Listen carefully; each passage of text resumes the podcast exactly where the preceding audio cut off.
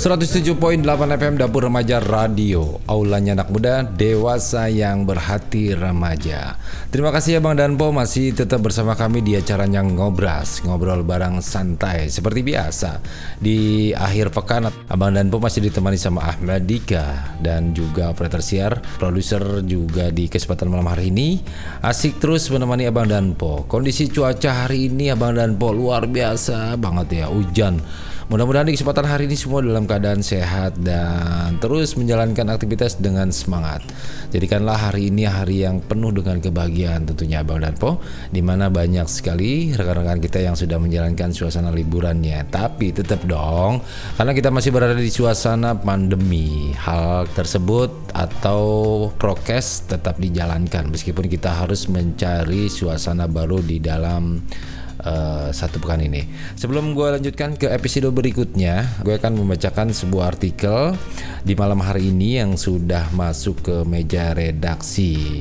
Artikel yang ditulis oleh Jumadiansah yang berjudul "Langkah Cerdas Pemerintah Menjaga Pertumbuhan Ekonomi di Masa Pandemi". Program Pemulihan Ekonomi Nasional atau P E N dinilai sebagai langkah cerdas pemerintah untuk menjaga pertumbuhan ekonomi dan dalam rangka pemulihan kesehatan di masa pandemi covid sembilan belas. Pemerintah melalui Kementerian Keuangan juga telah melakukan percepatan program P E N dan pemberian insentif untuk mendorong perekonomian di tiga bulan pertama tahun dua ribu dua puluh satu. Dunia kini telah memasuki tahun kedua pandemi covid sembilan belas. Di tahun kedua ini, justru tantangannya menjadi lebih sulit. Hal itu disebabkan mutasi virus corona yang terus berubah hingga lelahnya populasi dunia dalam menghadapi pandemi sehingga mengabaikan protokol kesehatan. Selain masalah kesehatan yang masih terus menjadi hantu bagi masyarakat, perekonomian dunia juga tidak sedikit terkena imbasnya. Di Indonesia saja, pandemi ini telah menyebabkan banyak karyawan yang di P H K, pemotongan gaji, hingga menurunnya omset penjualan di berbagai sektor ekonomi. Dalam menjawab masalah pandemi ini, sejumlah kebijakan telah dilakukan oleh pemerintah pusat maupun daerah, dan hasilnya bisa dinilai cukup bagus. Pada Pusat Statistik atau B P S mencatat ekonomi Indonesia di kuartal satu dua ribu dua puluh satu sebesar minus nol koma tujuh empat persen year on year. Pertumbuhan pada tiga bulan pertama tahun ini mengalami peningkatan jika dibandingkan dengan tahun lalu yang sempat terkontraksi di angka minus lima persen. Pengamat ekonomi Center of Reform on Economics atau CORE Indonesia Yusuf Rendy Manilet menilai bahwa upaya penanganan pemulihan ekonomi oleh pemerintah sudah berada di jalur yang tepat atau on the track. Jika dilihat dari historis, setidaknya perbandingan di tahun lalu memang menunjukkan pertumbuhan ekonomi bergerak ke arah yang lebih baik. Program Pemulihan Ekonomi Nasional atau P E N memang menjadi kunci penting dalam pemulihan baik kesehatan maupun ekonomi maupun ekonomi di kuartal satu strip dua ribu dua puluh satu ini. Pemerintah melalui Menteri Keuangan Sri Mulyani telah melakukan percepatan program dan pemberian insentif. Program P E N yang diarahkan untuk mendorong perekonomian di tengah bulan pertama tahun ini sebagai berikut. Pertama, percepatan realisasi program perlindungan sosial atau Perlinsos yang mencakup program Keluarga Harapan atau P K H, penyaluran bantuan sosial, bantuan sosial tunai atau B S T, bantuan langsung tunai dana desa atau B L T D D yang sudah terrealisasi mencapai enam belas koma lima sembilan triliun pada bulan Januari dua ribu dua puluh satu. Kedua, percepatan penganggaran dan realisasi bantuan produktif usaha mikro atau B P U M yang ditargetkan tersalur pada Maret dua ribu dua puluh satu. Ketiga, program padat karya kementerian atau lembaga K L garing L pada Kementerian P U P R, Kementerian Pertanian, Kementerian Kelautan dan Perikanan atau K K P, dan Kementerian Perhubungan. Keempat, insentif pajak penjualan atas barang mewah atau P P N B M kendaraan bermotor dan P P N perumahan yang mulai diberlakukan pada Maret dua ribu dua puluh satu yang diharapkan mampu mengungkit permintaan masyarakat kelas menengah. Kelima, percepatan program vaksinasi tahap kedua untuk menciptakan kepercayaan pada masyarakat. Selain lima program P E N tersebut, pemerintah juga memberikan fasilitas kepabeanan untuk impor alat kesehatan dan vaksin di tengah pandemi covid sembilan belas.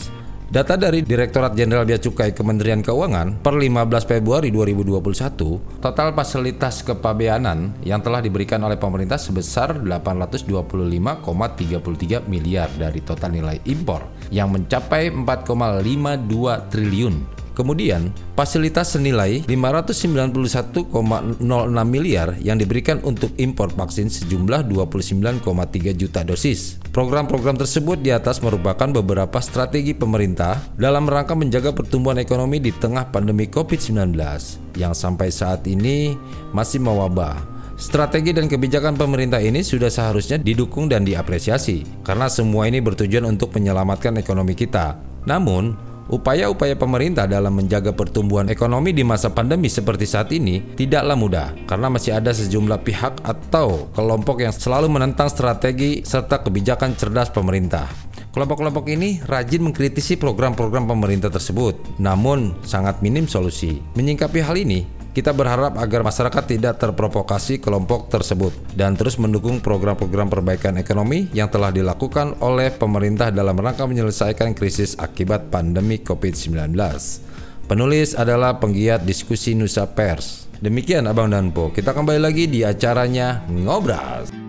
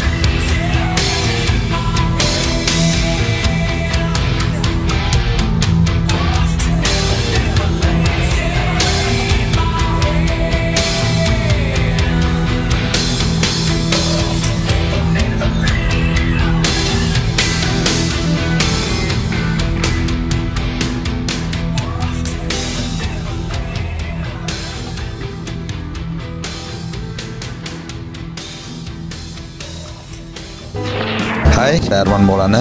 Pantengin terus Dapur Remaja Radio. Aulanya anak muda dewasa berhati remaja. sebelas Januari bertemu menjalani kisah. Semarak peringatan Hari Lahir Pancasila satu Juni dua ribu dua puluh satu dimeriahkan beragam acara pada program Parlemen Mengabdi. Lomba podcast bertema Hari Lahir Pancasila. Lomba monolog memaknai nilai-nilai luhur Pancasila. Resensi karya anak S M A. Webinar mengupas Hari Lahir Pancasila. Dapatkan hadiah lomba total puluhan juta rupiah, giveaway, dan merchandise pada kemeriahan acara dalam rangka memaknai Hari Lahir Pancasila.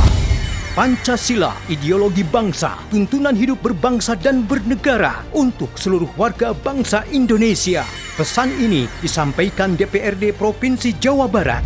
Informasi lebih lanjut dapatkan di Twitter at D P R D Jawa Barat, Facebook bit dot l y slash parlemen mengabdi dua ribu dua puluh satu, Instagram d p r d dot jawa barat, website d p r d dot jabarprov dot go dot i d, dan channel YouTube D P R D Jawa Barat, atau hubungi W A kami di nomor nol delapan lima dua satu satu dua dua nol satu nol enam.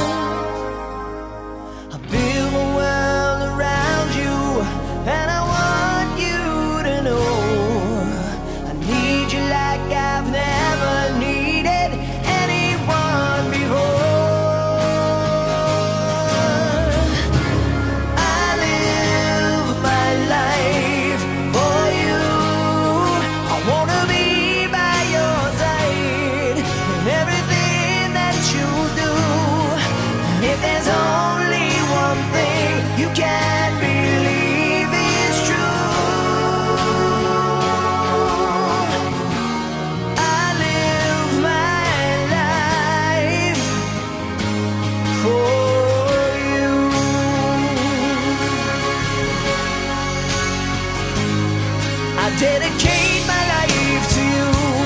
You know that